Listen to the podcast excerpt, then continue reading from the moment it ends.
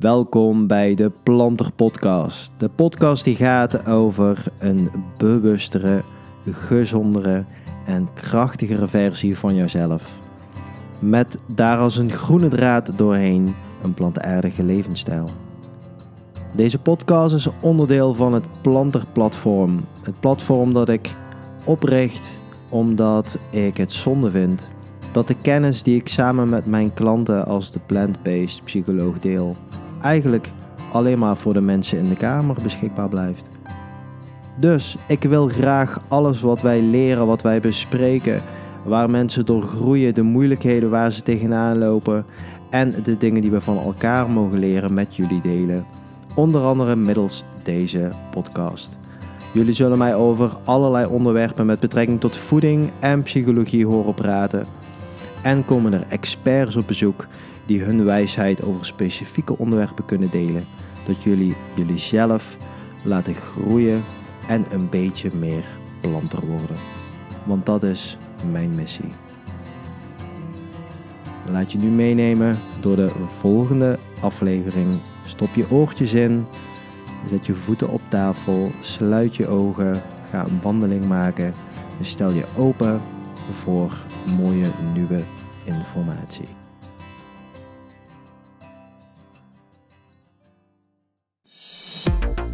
Ja, en vandaag heb ik Jan van Rosmalen hier achter de microfoon zitten. De Chronic Pain Coach. En eigenlijk voor het eerst in mijn podcast heb ik een echte psycholoog ook te gast. En gaan we echt heel echt de diepte in met betrekking tot pijn, emotie, trauma en bewustzijn. Deze bevlogen gast heeft een hele duidelijke missie om eigenlijk iedereen pijnvrij te maken. En dat gaat dus vooral over langdurige chronische pijn. Denk aan bijvoorbeeld rugpijn of ontstekingen of kniepijnen, gewrichtsklachten, tinnitus, et cetera. Voor mensen die eigenlijk dat net hebben en niet weten waar ze moeten beginnen. Maar ook die al eigenlijk de hele medische molen hebben doorlopen en eigenlijk te horen hebben gekregen, het zit tussen je oren.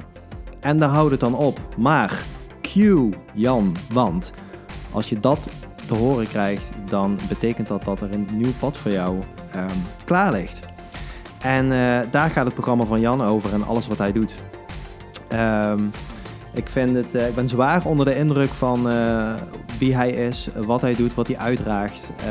Het is eigenlijk een beetje een nieuwe gedurfde denkwijze. Hij staat er gewoon voor. Hij durft zijn nek boven het maaiveld uit te steken om jou te helpen. En de boodschap is: iedereen kan pijnvrij zijn.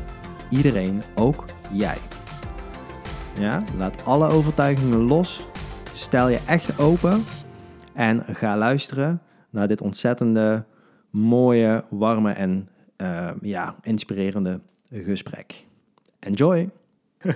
Hey, welkom Jan. Dankjewel. Wordt dit een pijnlijk gesprek, Jan? Of gaat het meevallen? Dat gaan we zien. Dat ligt aan jou. Maar ik denk dat het een heel leuk gesprek gaat worden. Een heel leuk gesprek met denk ik in de hoofdmoot. Ja, hetgene waarvoor, waar jij voor staat, volgens mij. Ik sta niet, pijn. Ja, niet voor pijn. Ik sta niet juist voor pijnvrij en de verlossing van pijn voor natuurlijk. Pijn, ja. Jij hebt daar onwijs veel over te vertellen. Heb ik al gelezen, heb ik al gehoord. Mensen die jou kennen, die krijgen geregeld ook daar informatie over. Maar waar ik eigenlijk een beetje mee wil beginnen is, in mijn optiek, dat is misschien al gelijk een vervelende of een foute veronderstelling, is dat veel mensen die chronische pijn hebben, dat zijn ook veelal oudere mensen. En dan ben jij, denk ik, we zijn een beetje van dezelfde leeftijd, dus ik beschouw ons als twee jonge gasten. Waarom zou dan iemand iets van jou aannemen? Van wat weet hij nou en zo. Maar volgens mij weet jij er eigenlijk heel veel van. Wat chronische pijn eigenlijk is en waar het vandaan komt. Ja, dat zeg je goed. Mijn voordeel is dat ik het allemaal heb gehad. Ja. Ik denk dat we daar dadelijk nog wat dieper op ingaan. Maar ik ben als geen ander ervaringsdeskundige. Dus ik weet hoe het voelt. Ik weet wat het is. En ik weet hoe je het moet oplossen. Omdat ik alle dingen heb gedaan die heel veel mensen ook doen, die niet werken. Mm-hmm. En uiteindelijk heb gedaan die dingen die wel werken. Een ander ding wat ik graag meteen wil ontkrachten is natuurlijk die oudere mensen. Yeah. En chronische pijn. Ik zeg tegenwoordig ook steeds vaker langdurige pijn. Want chronisch, dan word je meteen in een hokje geplaatst. En dan zie je misschien iemand voor je die op de bank ligt met een soda en die helemaal niks meer kan. Maar eigenlijk is het langdurige pijn, en daarmee bedoel ik vaak ook... Stel je hebt migraine en je hebt 1 keer per maand migraine... is dat ook chronisch, want het is langdurig, het is aanhoudend. En dus eigenlijk is het aanhoudende klacht, lichamelijk... en kan ook emotioneel zijn. Mm-hmm. En klachten wil je altijd iets vertellen. En dat is uiteindelijk waar we naartoe moeten. En dus ouderen hebben het ook... Ja. Maar jongeren hebben het ook. En zeker in deze tijd zie je dat heel veel jongeren kampen met allerlei gezondheidsproblemen. En daar zijn verschillende oorzaken voor. Maar als het langdurig wordt, dan is er vaak een psychosomatische oorzaak. En dat betekent dat het met het denken en met het brein te maken heeft. Ja, en dan de psychosomatische oorzaak. Dus het heeft met denken te maken. Vaak zijn er volgens mij best mensen die dan in de reguliere medische wereld terechtkomen met ik heb hier last van of ik voel dit. En dan komen er allerlei onderzoeken, bloedonderzoek, noem maar wat, fysiek onderzoek. En dan wordt gezegd, ja, sorry, we kunnen eigenlijk niet zoveel betekenen. Ga maar aan de pijnstillers. Ze zeggen van het zit tussen je oren heel bot. Die mensen zie ik vaak ook heel erg. En ergens hebben ze dan wel gelijk volgens mij, want het zit natuurlijk tussen je oren, het heeft met het brein te maken. Maar het is voor heel veel mensen ook vaak een beetje een dooddoener, want dan houdt het voor de reguliere medische wetenschap vaak op bij dat punt. En dat is een beetje dan waar jij in komt vliegen volgens mij, of niet? Ja, dan zeg ik, hallo, ik ben er nog. Ja. En ik krijg ook altijd, zeg ik, iedereen aan het eind van de lijn. Ze hebben alles al geprobeerd, ze hebben inderdaad medicatie gehad, ze zijn allerlei soorten therapie en behandelingen hebben ze gedaan... Omdat het logisch is, je hebt vaak, laten we even zeggen nu de fysieke klacht... je hebt fysiek pijn, dus dan ga je het eerst daar benaderen. Dat is dat jouw logica zegt, ik heb hier pijn, dan moet daar iets gebeuren. Dus dan ga je daarmee aan de gang. Ja. Nou, dat kan als het een acuut trauma is, zeg ik dan. Een acuut trauma is bijvoorbeeld als je valt. Dan wil die pijn niet zeggen van doe even rustig aan, er moet even iets helen. Mm-hmm. Dus stel je valt op je knie, dan moet er een pleister op, zodat je niet doodbloedt. En misschien moet je wel even naar de fysio, omdat die banden zijn gescheurd. Als je dat gewoon rust geeft, dan heeft het zelfhelend vermogen van het lichaam zorg daarvoor. En dan is het na 3 maanden waarschijnlijk wel klaar. Als het aanhoudt, dan is er iets anders aan de hand. Dus dan heeft het lichaam het geheeld, alleen dan is er iets anders aan de hand. En dan heeft het te maken met inderdaad het brein of het denken. Oké, interessant. En dan kom je heel erg op het psychologische stuk. Ja. Daar gaan we nog... voordat we daar helemaal over gaan geeken en daar de diepte in gaan duiken. Je zegt, ik heb het allemaal meegemaakt. Dus ik weet wel waar ik het over heb. Waar begint jouw verhaal? Mijn verhaal? Ja, waar begint mijn verhaal? Mijn verhaal begint toen ik geboren werd. Ja, zeker. Toen kwam ik hier en dan maak je je eerste trauma's al mee. Dus dat je wordt geboren en dat je wordt gescheiden van je moeder. Ik denk dat dat voor iedereen het eerste trauma is wat je meemaakt. En bedoel je gescheiden van je moeder als zijnde dat je niet meer in de baarmoeder zit en dat je in een veilige omgeving zit. En ik denk dat dat echt de eerste traumatische ervaring voor elk mens is. Mm-hmm. Want je komt in één keer in een koude buitenwereld en zoek het maar uit. Je wordt hopelijk met liefde ontvangen. Nou, als je niet met liefde wordt ontvangen of niet genoeg liefde, dan komen daar de volgende trauma's aan. En gaandeweg maak je allerlei dingen mee als mens die jou vormen. Nou ja, waar begint mijn weg dus? Toen ik werd geboren. En ook ik heb zoals elk mens allerlei dingen meegemaakt. Ja. Die mij vormen. En uiteindelijk ook vormen in de zin dat ik bepaalde patronen heb ontwikkeld. En die patronen, dat zijn uiteindelijk angstpatronen. En die angstpatronen, dat is eigenlijk de hoofdoorzaak van alle klachten. De angstpatronen zijn de hoofdoorzaak van alle klachten. Ja. Oké. Nou, daar ben ik wel nieuwsgierig naar. Ja, dat snap ik. Want angst is uiteindelijk... Dat zorgt dat je spanning krijgt in je lichaam. Mm-hmm. Mm-hmm. En die spanningen, die zorgen uiteindelijk dat allerlei systemen in je lichaam aangaan. Ja. Als we het even lichamelijk beschouwen, dat je amygdala aangaat, dat in jouw bijnieren hormonen worden aangemaakt zoals adrenaline en cortisol. En vervolgens sta je in een fight-or-flight respons. Nou, dat is wat angst doet. Nou, als je even een beetje angst hebt, is dat niet erg. Angst aan en uit gaat. Maar als ik even de koppeling maak naar mensen met langdurige pijn, dan staat die angstprikkel continu aan. Mm-hmm. En dus de hele tijd het lichaam in een fight-or-flight respons. Okay. Dus dat doet angst. En dus angst, even pakken we hem terug. Dus angst zorgt voor spanning.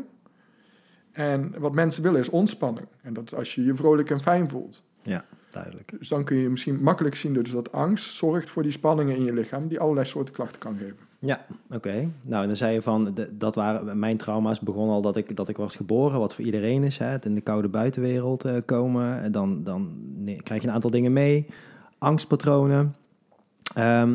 Wat zijn de patronen van jou bijvoorbeeld, die op een gegeven moment ervoor zorgden dat jij te maken kreeg met pijnen? Nou ja, het belangrijkste wat je moet inzien is dat je niet inziet dat je angstpatronen hebt. Dat je niet inziet dat je angstpatronen hebt. Dus dat je ze wel hebt, maar dat je ze onderdrukt. En dan word je bang voor het bang zijn. Mm-hmm. Dus als de angst opkomt, druk je ze weg. Ja. Dat gebeurt onbewust vaak. Omdat je angst niet wil voelen. Want angst is een hele, hele niet prettige sensatie. Ja, eigenlijk heel natuurlijk zou je bijna zeggen. Dat niet willen voelen, want dat is pijn, vervelend. En als bescherming druk je het misschien in de instantie weg. Want alles wat we doen in ons leven is pijnvermijdend. Ja. We willen alleen maar plezier en geluk ervaren. Ja. Maar daarmee lopen we weg voor pijnstukken. En als we weglopen, dan mag iets er niet zijn. En dan verdruk je het. Mm-hmm. En dat noem ik onderdrukte emoties. Mm-hmm. Nou, en als je dat maar vaak genoeg doet, dan bouw je een soort, een emotioneel emmertje op, die op een gegeven moment helemaal vol loopt. En nog, wat ik wilde zeggen is dus, het is onbewust. Dus wat ik heb meegemaakt als persoon zijn traumatische dingetjes in mijn verleden. Als ik terugkijk zijn het geen mega traumatische dingen, maar even op persoonlijk vlak. Mijn ouders gingen scheiden. Mm-hmm. Nou, dat was denk ik mijn grootste traumatische ervaring voor kind. Ik ben ook wel redelijk hooggevoelig, dus dan trek je dingen ook aan en je interpreteert dingen iets anders.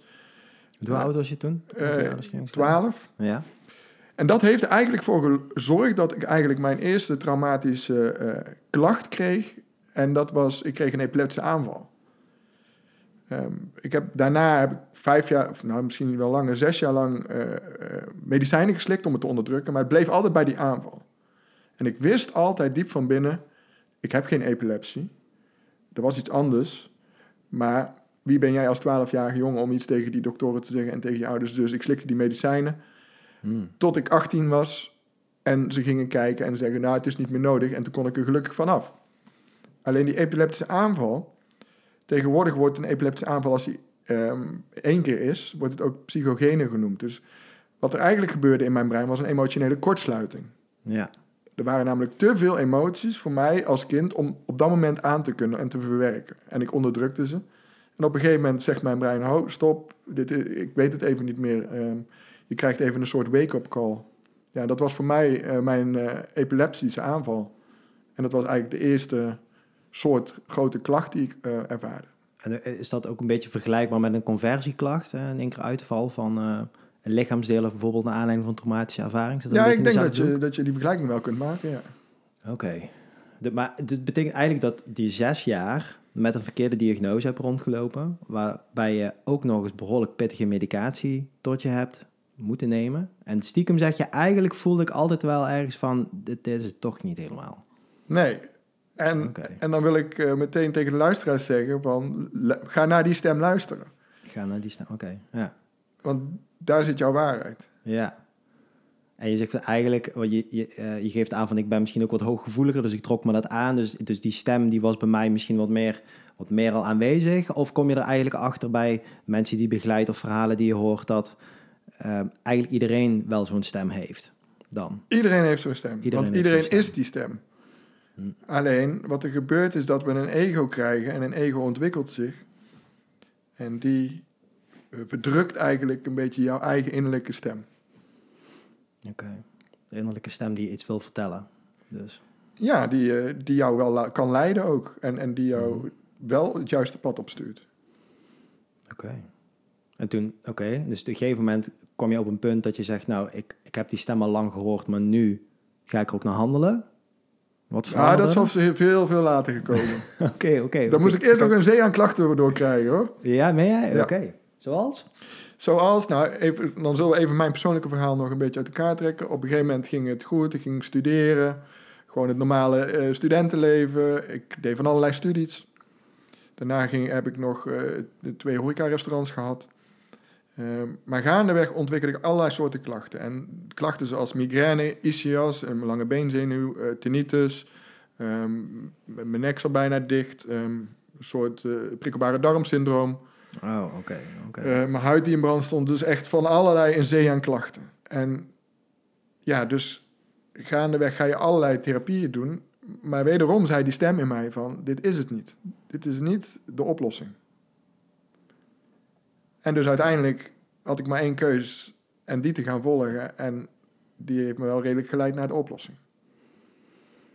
Zo, dan heb je wel toch wel... Ja, nou goed, ieder ietsje zo'n. Maar dat klinkt als een behoorlijke lijdensweg. Met al die verschillende klachten. Ja, maar dat is mooi, want daarom zit ik hier en daarom mag ik het doorgeven. Dus prachtig, ja, oké. Ik probeer het wel om te draaien. Het is mijn grootste cadeautje. En dat zeg ik altijd tegen mijn cliënten. Van, ga het zien als een leraar. En niet als iets wat je overkomt, een verdoemenis, want dat is het niet. Ik wil jou iets vertellen uiteindelijk. Lukte dat jou toen ook al met dat soort klachten? Dat je toen die bewustwording al van, er gebeurt zoveel tegelijk, het verschuift. Ik ben nog steeds niet op het juiste pad? Of ik wist juist, omdat het ging verschuiven, dat ik op het juiste pad was. Want als het gaat verschuiven, dan heb je het door. En dan weet je, hé, er gebeurt iets. Ik ben iets aan het doen met mijn brein of met mijn denken. En er gebeurt in één keer, het verandert iets in mijn lichaam. Dus dan weet je dat je er effect op hebt. Mm-hmm. Dus dat is eigenlijk een heel goed teken. Oké. Nou, want dat is een bevestiging dat het dus...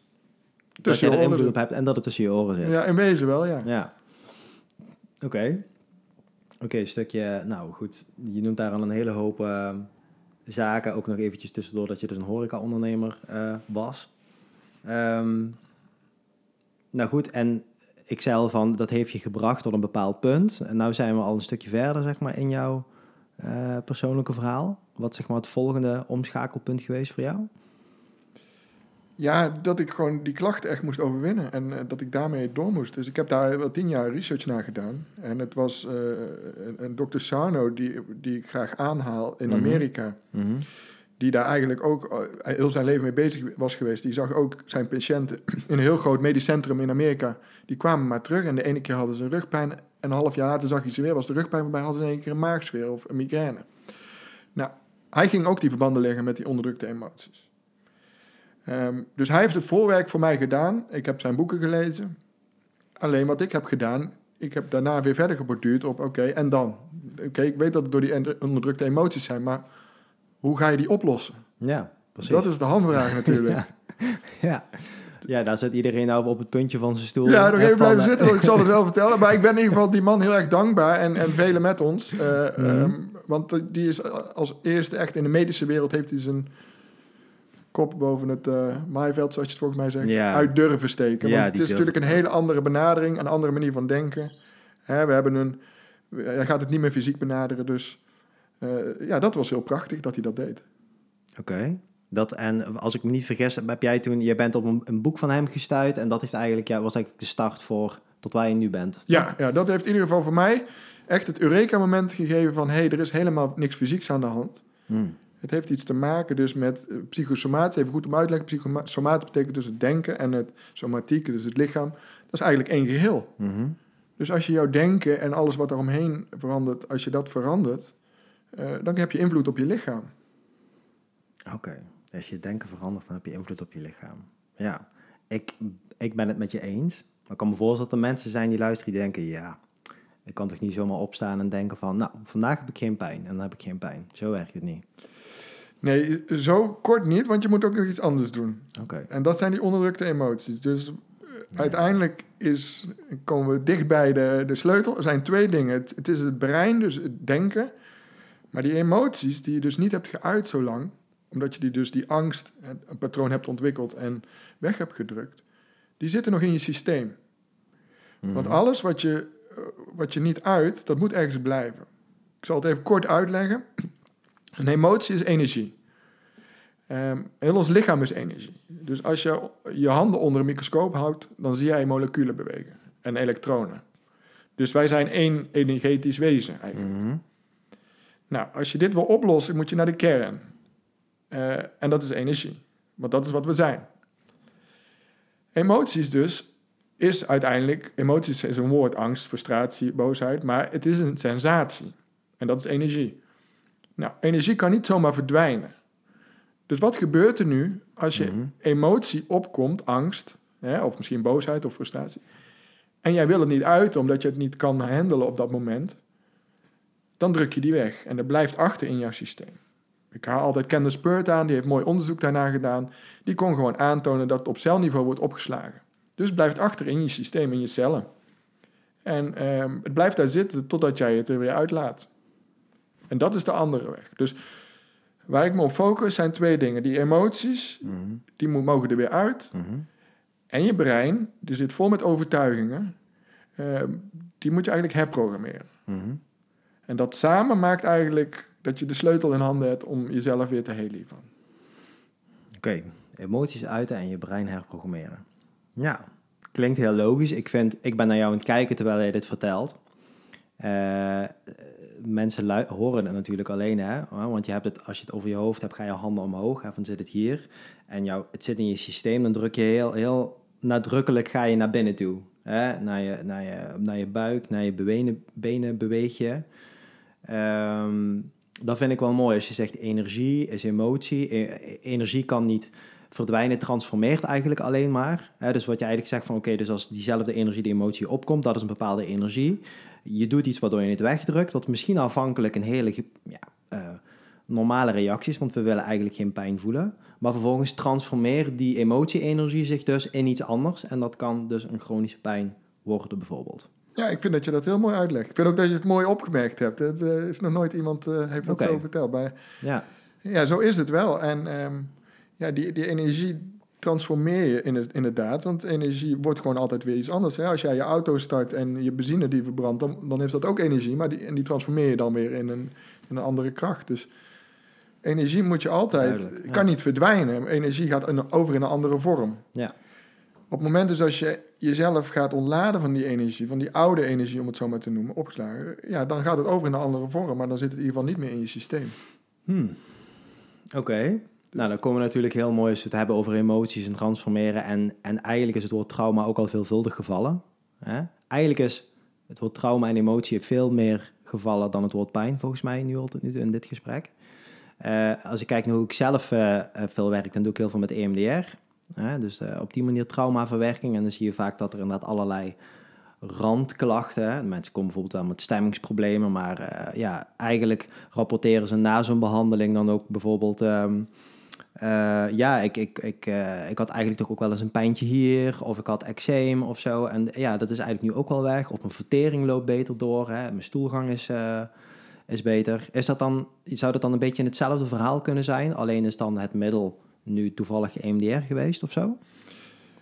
Nou ja, het is wel hetzelfde, want het heeft allebei invloed op het onderbewuste. Ja. En dat is wat je doet. Wat ik de mensen leer is dat ze het zelf moeten doen. En het onderbewuste is dus gewoon één grote rugzak met een hele hoop dingen die je hebt meegemaakt. Kijk, alles wat je meemaakt in het leven wordt opgeslagen in je onderbewuste. Alles. Dus, maar we denken, kijk, je weet het, 5% is maar bewustzijn dat je op een dag bewust bent en de rest is automatisch piloot. Maar jouw ogen en jouw oren staan continu aan. En er gebeuren heel veel dingen die je dus niet bewust waarneemt, maar jouw onderbewuste wel. Dus alles wordt opgeslagen om je heen. Dus die rugzak zit mega vol. Nou, en wat jij doet met je EMDR is delen van die rugzak eruit halen. Bijvoorbeeld angstige structuren. Maar daar zit weer een laag onder. En daar zit weer een laag onder. En we hebben wel eens, in de psychologie zeg je altijd, het is die ui die we pellen. Dus je haalt er een laagje af, wat je heel mooi doet. Maar dan komt, wat je net ook aangeeft, dan komen die mensen weer, dan heb je misschien ergens anders, want er komt weer iets naar boven. Dus het is steeds weer die laagjes eraf pellen. Ja, dat klopt, dat gebeurt wel eens. Ja. En dat kan met EMDR, met hypnose, denk ik. En er zijn vele wegen naar Rome. Zeker. Maar ik denk ook dat de mensen het gewoon helemaal zelf kunnen. En dat is wat ik ze leer, is dat je zelf het werk kan doen en die lagen gaan pellen totdat je die ui helemaal gepeld hebt. Dat is wel krachtig. Ja, want dat is het mooie. Want het is mooi dat je dat zegt. Wat ik doe, ik geef de kracht weer terug aan de mensen. Wat vaak gebeurt is, mensen zeggen, ga naar behandelaars en maak mij maar beter. Ja, precies. Dus je geeft je kracht uit handen. Nee, je moet inzien dat jij een superwezen bent die alle kracht heeft. en die het zelf kan. En als je dat werk gaat doen en je gaat merken dat je het zelf kan en dat je invloed hebt op je systeem, dan ga je er ook in geloven. En dat is weer een overtuiging. Ja, ja. En met dat je dat echt ook gaat geloven en misschien ook gaat manifesteren en zo, creëert dat natuurlijk ook weer een andere dynamiek in jezelf. Ja, ja, dat is meer de breinkant, de mentale kant. We hebben het emotionele kant en het mentale kant. En dat heeft er ook zeker mee te maken. Ja, want volgens mij als ik het een beetje zo in mijn research naar jou en wie je bent en tot waar je nu staat bent gekomen, dan denk ik, jij hebt ook rete hard gewerkt in jouw, zeg maar, persoonlijke proces. Hè? Ik zie dan wat dingen, bijvoorbeeld dat je letterlijk en figuurlijk scheef ging lopen. Hè? Was dat dan ook een scoliose of een spierenspanning of zo? En je hebt het nu niet meer, toch? Het is helemaal weg. Helemaal weg. Helemaal weg. Nee, en ik heb ook heel lang last van mijn rug gehad. Dat was mijn zwakke plek. Ja. Ja, ik stond echt helemaal scheef. Dus dat je een crook back heet het in het Amerikaans. Ik kon niet meer lopen. Ja. Wat er uiteindelijk gebeurt is, ik had zoveel spanning in mijn systeem dat je psoasspier bijvoorbeeld, die gaat helemaal, daar ga je aan trekken. Net als een elastiek, als je die op spanning zet, dan zit er geen flexibiliteit meer in. Dus zo ging mijn rug scheef staan. Als je nou die spanning gaat aanpakken, uiteindelijk daar bovenaan die spanning zit die angst, dan gaat die flexibiliteit, die komt terug. En dan gaat die rug vanzelf gaat weer recht staan. Alleen dat andere ding, je moet wel ook die overtuiging krijgen. Dus je moet gaan begrijpen en snappen dat er eigenlijk niks aan de hand is. Want er zitten allemaal overtuigingen nu in jouw systeem. Zeker als je dus niet meer kan lopen. Oh, er is iets met mijn rug aan de hand. Ik heb onder een MRI gelegen, je zag ook hernia's. Er is niks mis met de hernia. Hernia is niks anders als grijze haren krijgen. Zei dokter Sarno ook mooi. Want als je 10 gezonde mensen onder een hernia, of onder een MRI legt, hebben er 6 een hernia. Waar ze geen last van hebben. Ja. Kijk, uitzondering daar gelaten. Sommige hernia's zijn echt heel groot, die knappen. Dan is het wel echt iets fysiek. Dus ik zeg ook niet dat elke hernia niet leidt tot echt een fysieke klacht. Maar pas op wat je gelooft. Dat is echt het allerbelangrijkste. Want alles wat je gelooft, wordt jouw waarheid. En dus op het moment dus dat ik scheef liep, geloofde ik dus dat er iets mis was met mijn rug. Dus die overtuiging moest eruit. Ik moest gaan geloven dat er niks mis was.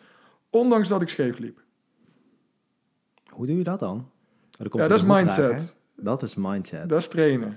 En dat is, maar het helpt mee dus als je het werk gaat doen van die emoties. Want dan ga je merken dat er iets gaat veranderen in je lichaam. Dat je dus meer ontspanning krijgt. Dat je effect hebt. En dan ga je daar steeds meer in geloven. Want je weet, hey, ik ben iets aan het doen. Ik voel dat mijn rug minder erg wordt. Dus dat zal jou kracht geven om die overtuiging te gaan ontkrachten. Oké. Ja, dus dat, net zoals dat negatieve gedachten en klachten elkaar naar beneden kunnen beïnvloeden, kan het ook zijn, werkt het natuurlijk ook de andere kant op. Ja, en dat is heel belangrijk. Dat is heel belangrijk om in te zien. Oké. En is er dan, wat jou betreft bijvoorbeeld, altijd voor iedereen een vast beginpunt van hier begint het altijd, en dan creëer je deze spiraal naar boven toe, of verschilt dat? Nee, het begint altijd bij de emotie. Okay. Want dat is de oorzaak. Oké. Het mentale brein is eigenlijk secundair aan. Die heeft eigenlijk het beetje aangezwengeld en die zorgt dat het nog wel erger wordt. Mm-hmm. Maar de emotie is de oorzaak. Want er zijn ooit emoties onderdrukt. Nou, daar moeten we beginnen. En vervolgens heb je wel het brein nodig, het mentale denken, om die overtuigingen te ontkrachten. Ja, oké. Andersom werkt het niet. Oké, andersom werkt het niet. Zolang je de emotie niet pakt en de rest wel, dan krijg je die verschuiving weer of zo. Nou ja, ik zal het zo uitleggen. De emotie, wat ik zeg, is energie. Dus dat kun je zien als een grote bal energie. Dus stel je hebt een bepaalde angst. Daaromheen zitten wel duizenden of miljoenen gedachtenstructuren. Wat we vaak proberen is, we proberen die gedachten op te lossen. Maar dan komt er weer een andere gedachte en een andere overtuiging en een andere overtuiging. Dan kun je bezig blijven. Als je nou meteen die emotie aanpakt, dan bypass je de mind.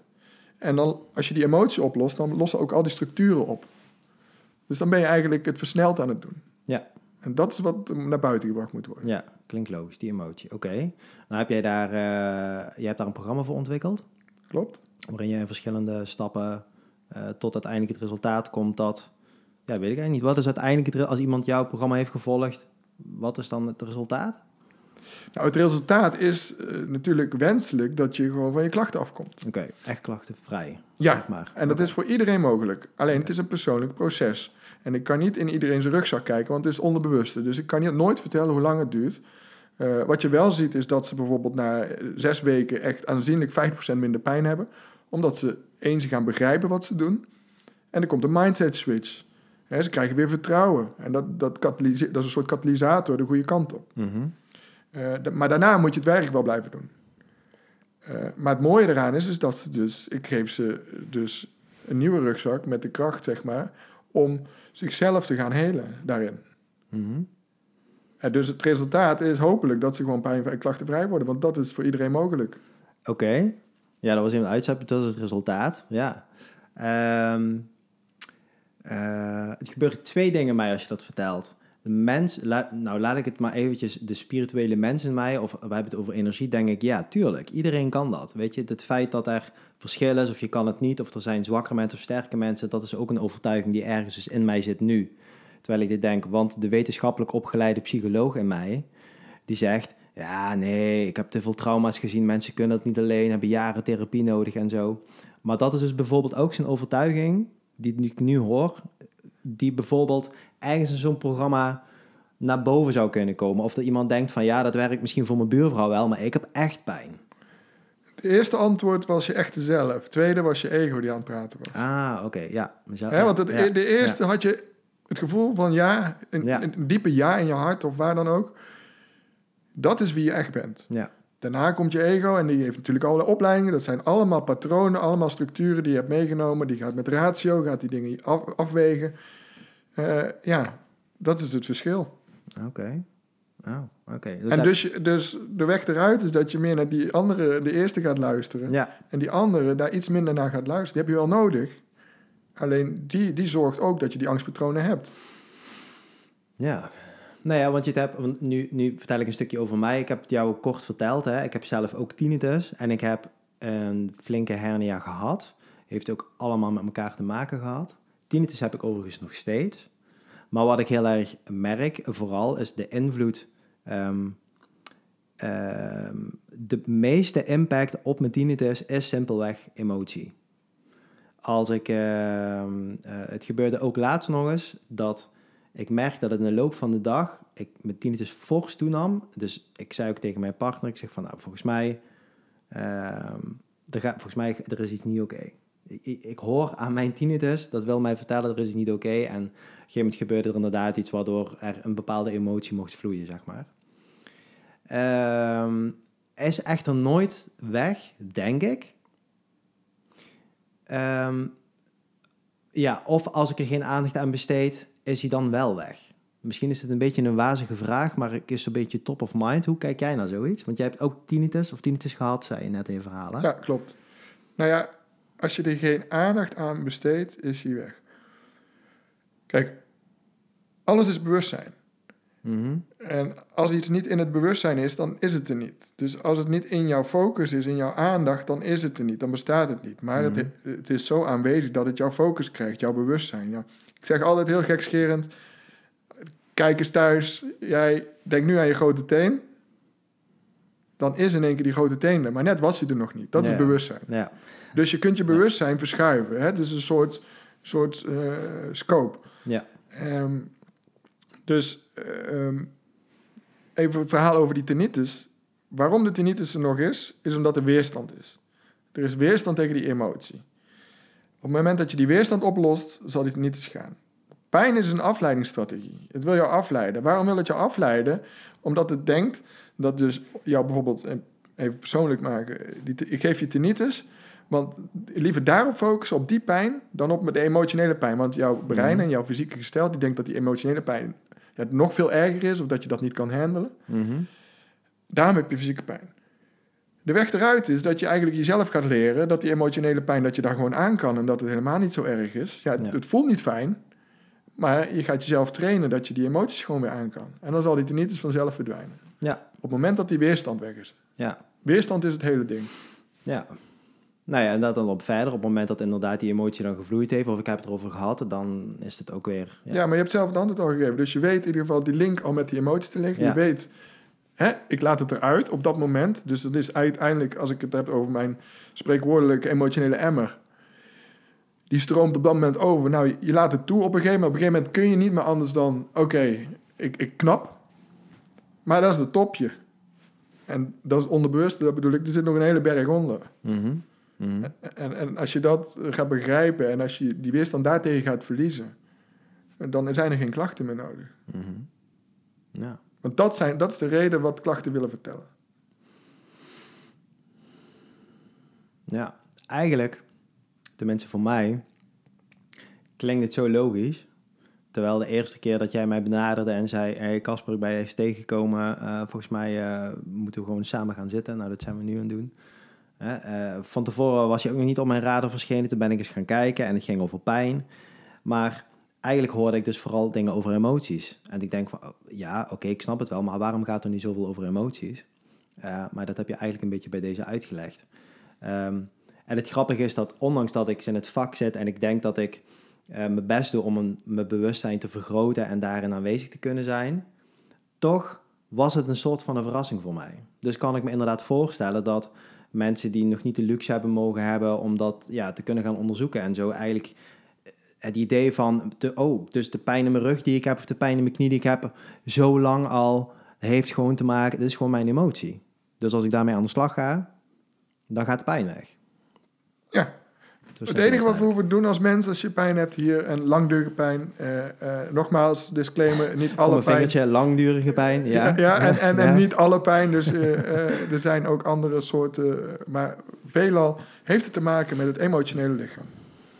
En het is heel krachtig dat je dat zegt, zeker als psycholoog, van, dat die link nog niet zo duidelijk was. Mm-hmm. Maar dat is omdat psychologie houdt zich voornamelijk bezig met het denken. Ja. En dat is niet verkeerd, want dat is één deel van, van de oplossing, wat ik net heb verteld. Maar het andere deel zijn we een beetje vergeten. Ja. En zo zie je ook soms andere behandelaars die misschien wel die emotie aanpakken, maar die het denken dan weer vergeten. Je hebt ze allebei nodig. Mm-hmm. Je hebt een mentaal lichaam, je hebt een emotioneel lichaam, je hebt een fysiek lichaam. Nou, die drie moeten we allemaal goed benutten. En dat doe je ook zeker met je plantfilosofie, want het fysieke lichaam moet je niet vergeten. Ik zeg altijd gekscherend, stel, we gaan emotioneel helen, we gaan mentaal helen, maar je gaat heel de dag frikandellen eten. Ja. Ja, dan ga je ook weer uit balans. Dan gaat het niet goed komen, nee. Nee, dus alle drie die lichamen, als je daar goed voor gaat zorgen, dan komt heel je systeem weer helemaal in balans. Mm-hmm. Ja. Oké. Ja, nou, helemaal duidelijk. Wederom komt zo'n vraag voor mij op van, ja, hoe dan? Waar begin? Oké, emotie. Ja, ik zou wel kunnen bedenken, maar heb je een soort sneak preview of een oefeningetje waar je zegt van, nou, mensen die nu luisteren en die denken van, oké, dit resoneert bij mij. Is er iets wat je zeg maar ter plekke een beetje zou kunnen doen al te beginnen? Nou ja, dat is het allermoeilijkste. Je hebt het niet van iets afgeleerd. Dus het is onbewust heb je dat afgeleerd. Dus jouw brein doet er alles aan om niet die emotie te ervaren, want die heeft het idee dat het zo heftig is, dat kan ik niet aan. Mm-hmm. Stel, er is een trauma gebeurd. Ik noem even iets. Er is iemand overleden in je naaste omgeving. Dat was op dat moment zo heftig. Jouw mentale brein kon dat op dat moment niet handelen. Dus je hebt een deel van die emotie weggedrukt, want je leven moest doorgaan. Je hebt kinderen, weet ik waarom. Ja. Jouw brein interpreteert dat als supergevaarlijk. Super heftig, want het is gewoon, ik kan het niet aan. Dus die probeert dat weg te drukken. En elke keer als dat opkomt, van je onderbewustzijn naar je bewustzijn, druk je het weer weg.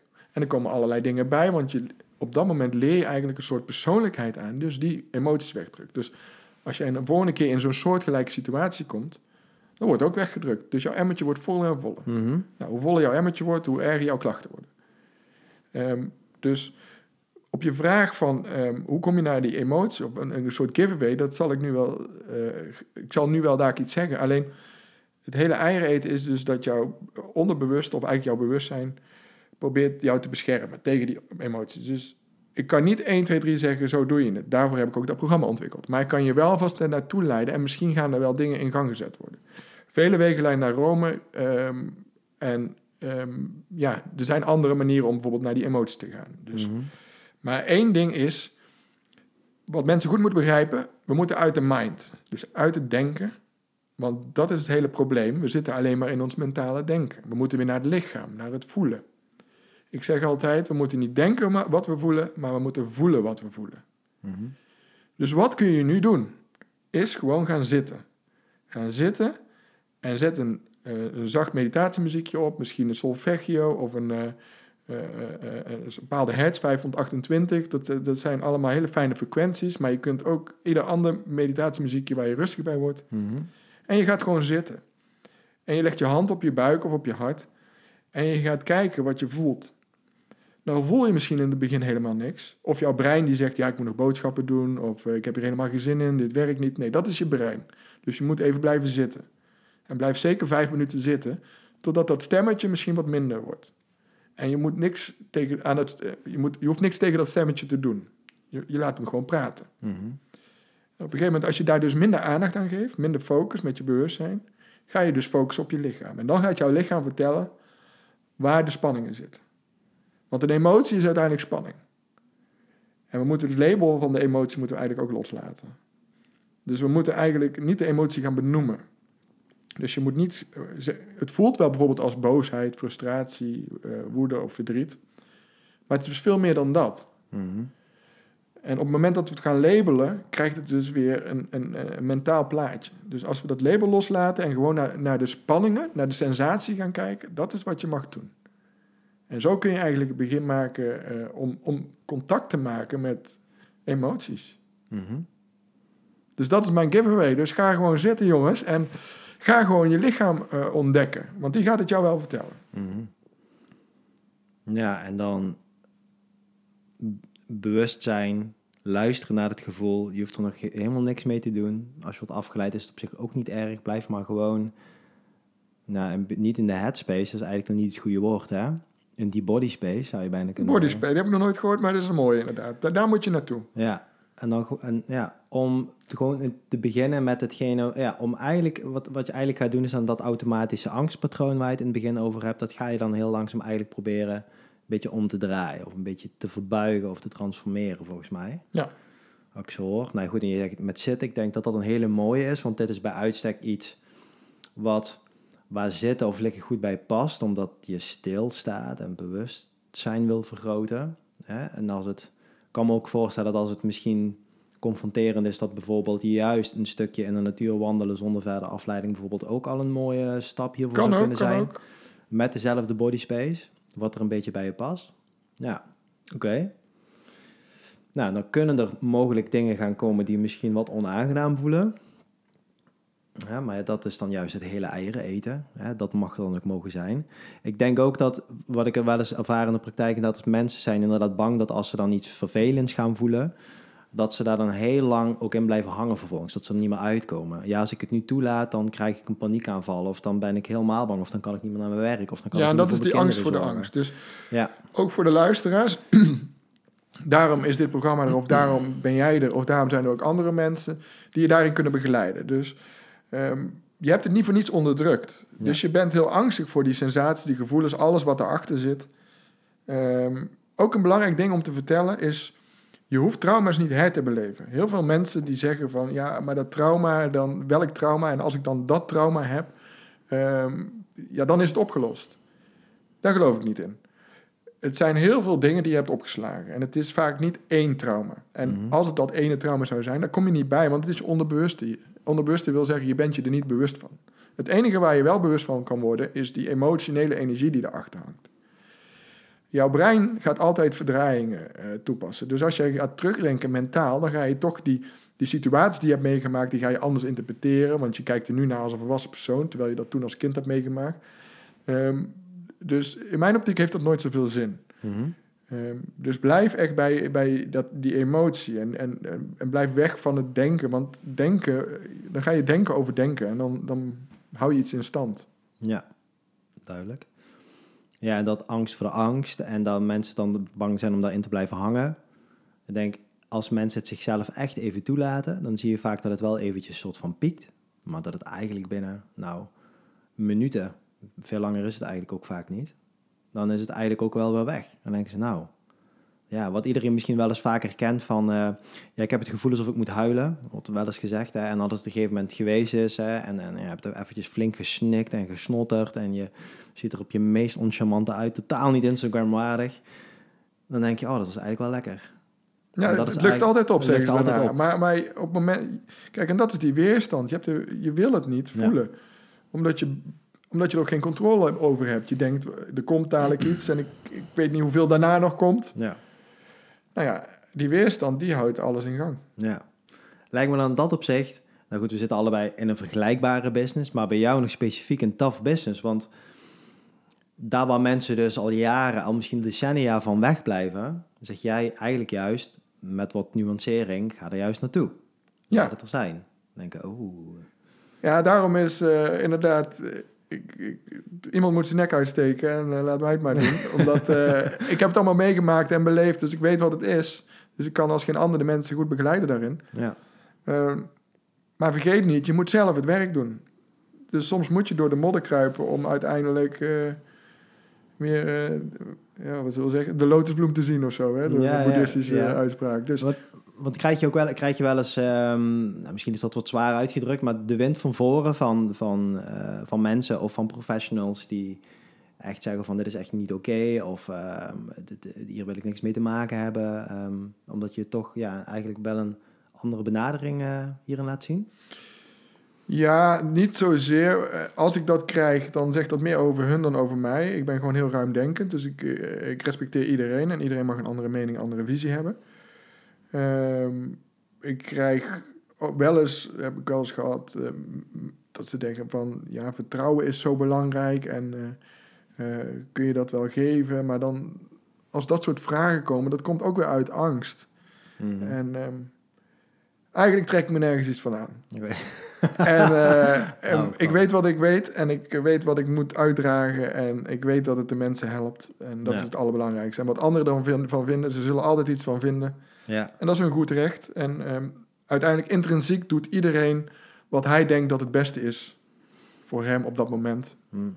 Dus daar kan ik niks van vinden. Nee. Nou, met dat je dat zegt van... Je zegt wel van, het maakt me eigenlijk niet uit of ik trek er me niet van aan. Als ik je dat hier hoor en zie zeggen, je zegt dat niet vanuit een soort van een grootheidswaanzin, maar vanuit een verankering in jezelf voelt het wel van, dit is gewoon mijn missie, dit heb ik uit te dragen, dit is wat de mensen moeten horen, punt. Ja, mooi. Ja, want daarom zit ik hier. Ja, precies, daarvoor zitten wij in het gesprek te houden. Ik zou me bijna... Mij is bijvoorbeeld wel eens gezegd met die tinnitus, jij hebt die tinnitus mogen ontwikkelen, omdat jij letterlijk niet naar jezelf aan het luisteren was. Dus nu word je gedwongen om naar jezelf te luisteren. Ja, die linken kun je leggen. Zou je dat bij wijze van spreken ook kunnen zien? Dat kijk, als jij... het is natuurlijk altijd een beetje lastig. Weet je, als dan, als dit niet dat, als zus niet zo. Maar als het allemaal niet was gebeurd... dan had je wellicht een andere missie gehad of helemaal niet. Heeft het duidelijk bijgedragen aan de persoon die je nu bent... aan wat je uitdraagt. Toch? Ja, joh, het is je grootste cadeau. Ik gun iedereen pijn. Ja. Want wat het doet is... als je ernaar luistert en je zet de stappen... dan maak je een bewustzijnsverschuiving mee. Ja. En dan verhoog je je bewustzijn. Dan krijg je een ander bewustzijn. Dus pijn is altijd... uiteindelijk is het je leraar, zeg ik. Als je ernaar gaat luisteren en als je het niet gaat...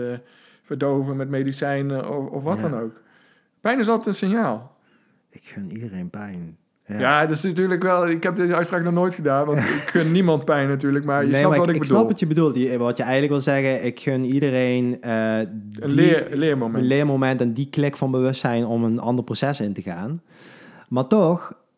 Laten we het ook noemen wat het is. Ik denk, wat je heel vaak hoort, heel veel verhalen natuurlijk, ook van andere mensen in podcasts of van mensen die een bepaalde weg, een bepaalde plek in de wereld of in de maatschappij innemen en die iets willen betekenen, die hebben momenten van pijn meegemaakt, die hun bewustwording hebben gegeven. Dus misschien klopt het wel wat je zegt. Het is niet per se dat de opdracht nu is van, doe nu je oortjes uit en ren nu tegen de muur aan, want dat gaat je helpen.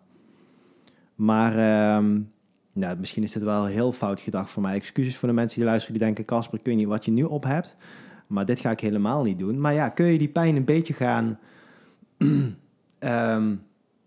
opzoeken? Nee, even kijken hoor. Nee, dit gaat helemaal fout dit. Laat ik het zo denken. Waar ik bijvoorbeeld aan denk, is als je gaat sporten... mensen die nog nooit gesport hebben... die gaan op een gegeven moment sporten en op een gegeven moment zeg je... ik voel in één keer spierpijn of... dit kan niet, ik moet stoppen.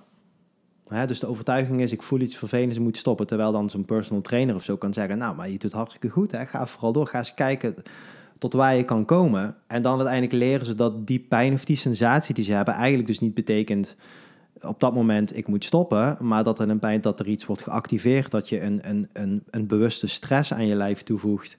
En dat je daarvan groeit en dat je daarvan leert. En dat je denkt, nou verrek, ik heb dit gewoon gedaan. Ik dacht dat ik het nooit kon. Dan heb je eigenlijk ook zo'n leermeester-effect volgens mij, maar dan in een hele andere tak van sport. Ja, dan heb je het meer fysiek, maar je zegt het inderdaad keurig, pijn is groei. Ja. Zonder pijn is er geen groei, want dan blijven we in onze comfortzone. Ja. En dan blijf je altijd, de comfortzone is, je blijft hetzelfde als dat je bent. Nou ja, dat mag. En als dat jouw leven is, dan leef je lekker op een bepaalde manier. Maar ik als mens verkies er om pijn te omarmen en te leren om te groeien in mijn bewustzijn. Dat is dan mijn eigen proces. Maar als jij bijvoorbeeld in de sportschool bent en je hebt pijn, dan ben je spieren die scheuren elke keer. Maar uiteindelijk zorgt het wel dat je spierballen krijgt. Ja. Dat is groei. Ja, ja. En dat is dan het fysieke stuk, maar zo werkt het eigenlijk. Een mooie vergelijking. Vergelijkbaar met het emotionele stuk. Oké. En nu voel ik de hele tijd, dan hebben we het natuurlijk over pijn, bewustzijn, emoties. Net noemde je het al van als je je hand onder een microscoop houdt. Ik zie moleculen. Ik zie energie als het ware. Ik weet dat wij in principe, denk bio-elektrische wezens zijn. Dat we ook natuurlijk een veld om ons heen creëren. Jij bent volgens mij ook heel erg bezig met de kwantummechanica en dat soort zaken. Hè? Als je het hebt over energie en dat soort dingen.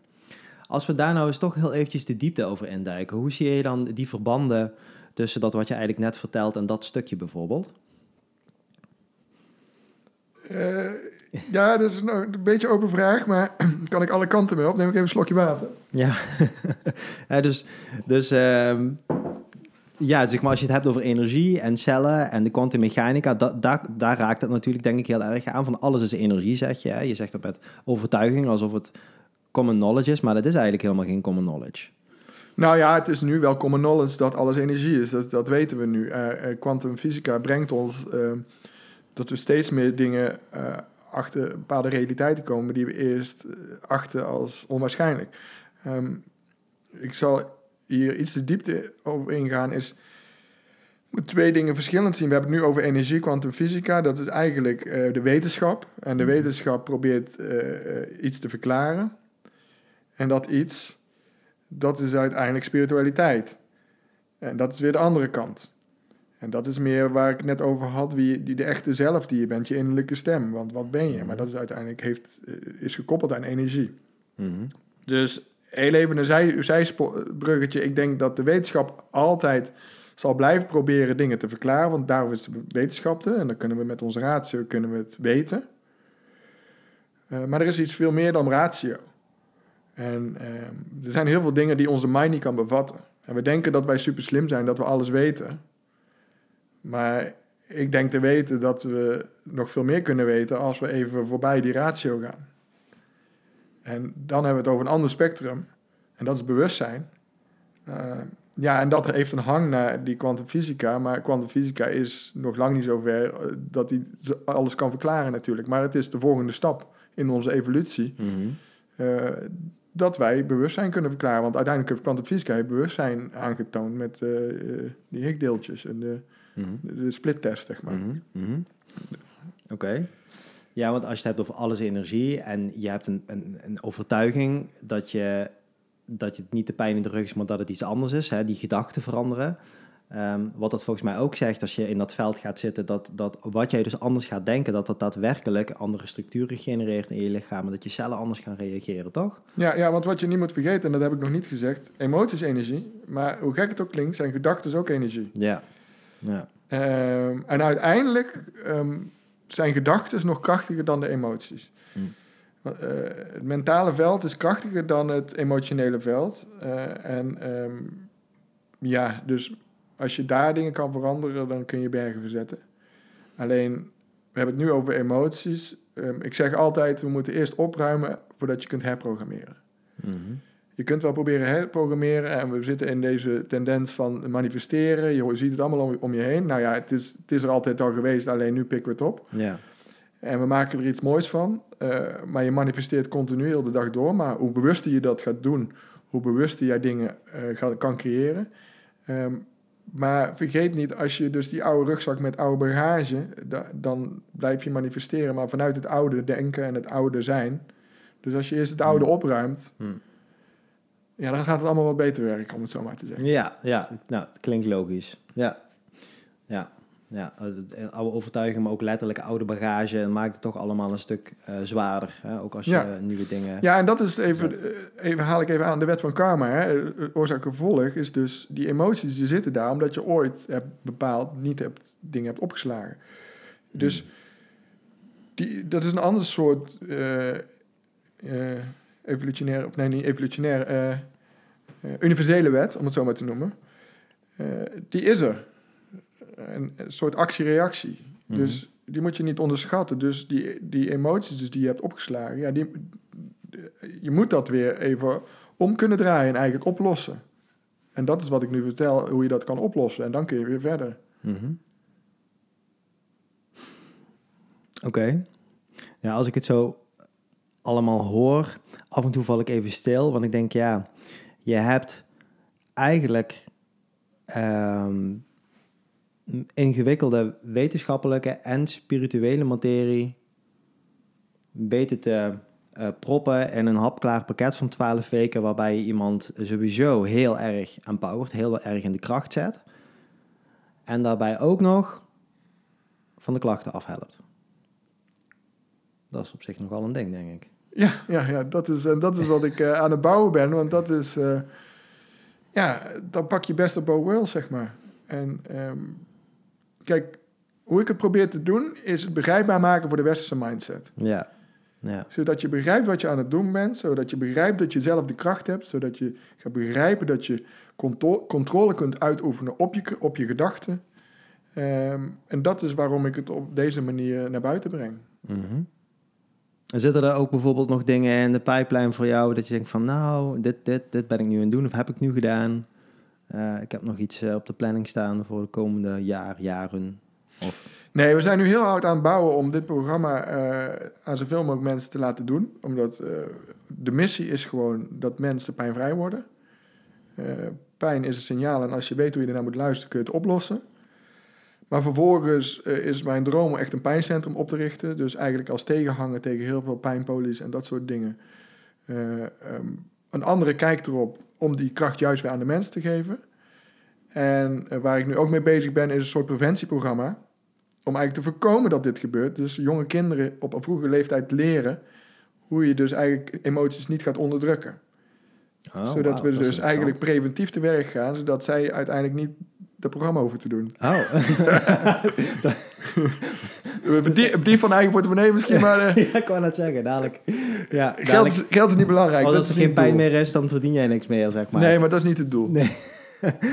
Oh, wauw, oké, ja. Dus dat ben ik ook met iemand anders aan het ontwikkelen die daar al mee bezig is. Dat is een mooie missie daarnaast. Ja, prachtig, oké. We hebben het over dit programma. Hoe heet dit programma? Ja, CPC-programma. Het moet een naam hebben. Het bedrijf, we hebben 2 bedrijven. Conscious Personal Coaching en de Chronic Pain Coach. De Chronic Pain Coach focust zich nog net iets meer op de chronische klachten. Maar wat ik al zeg, allerlei langdurige klachten zijn behandelbaar. Dus als je burn-out hebt, is allemaal hetzelfde in mijn optiek.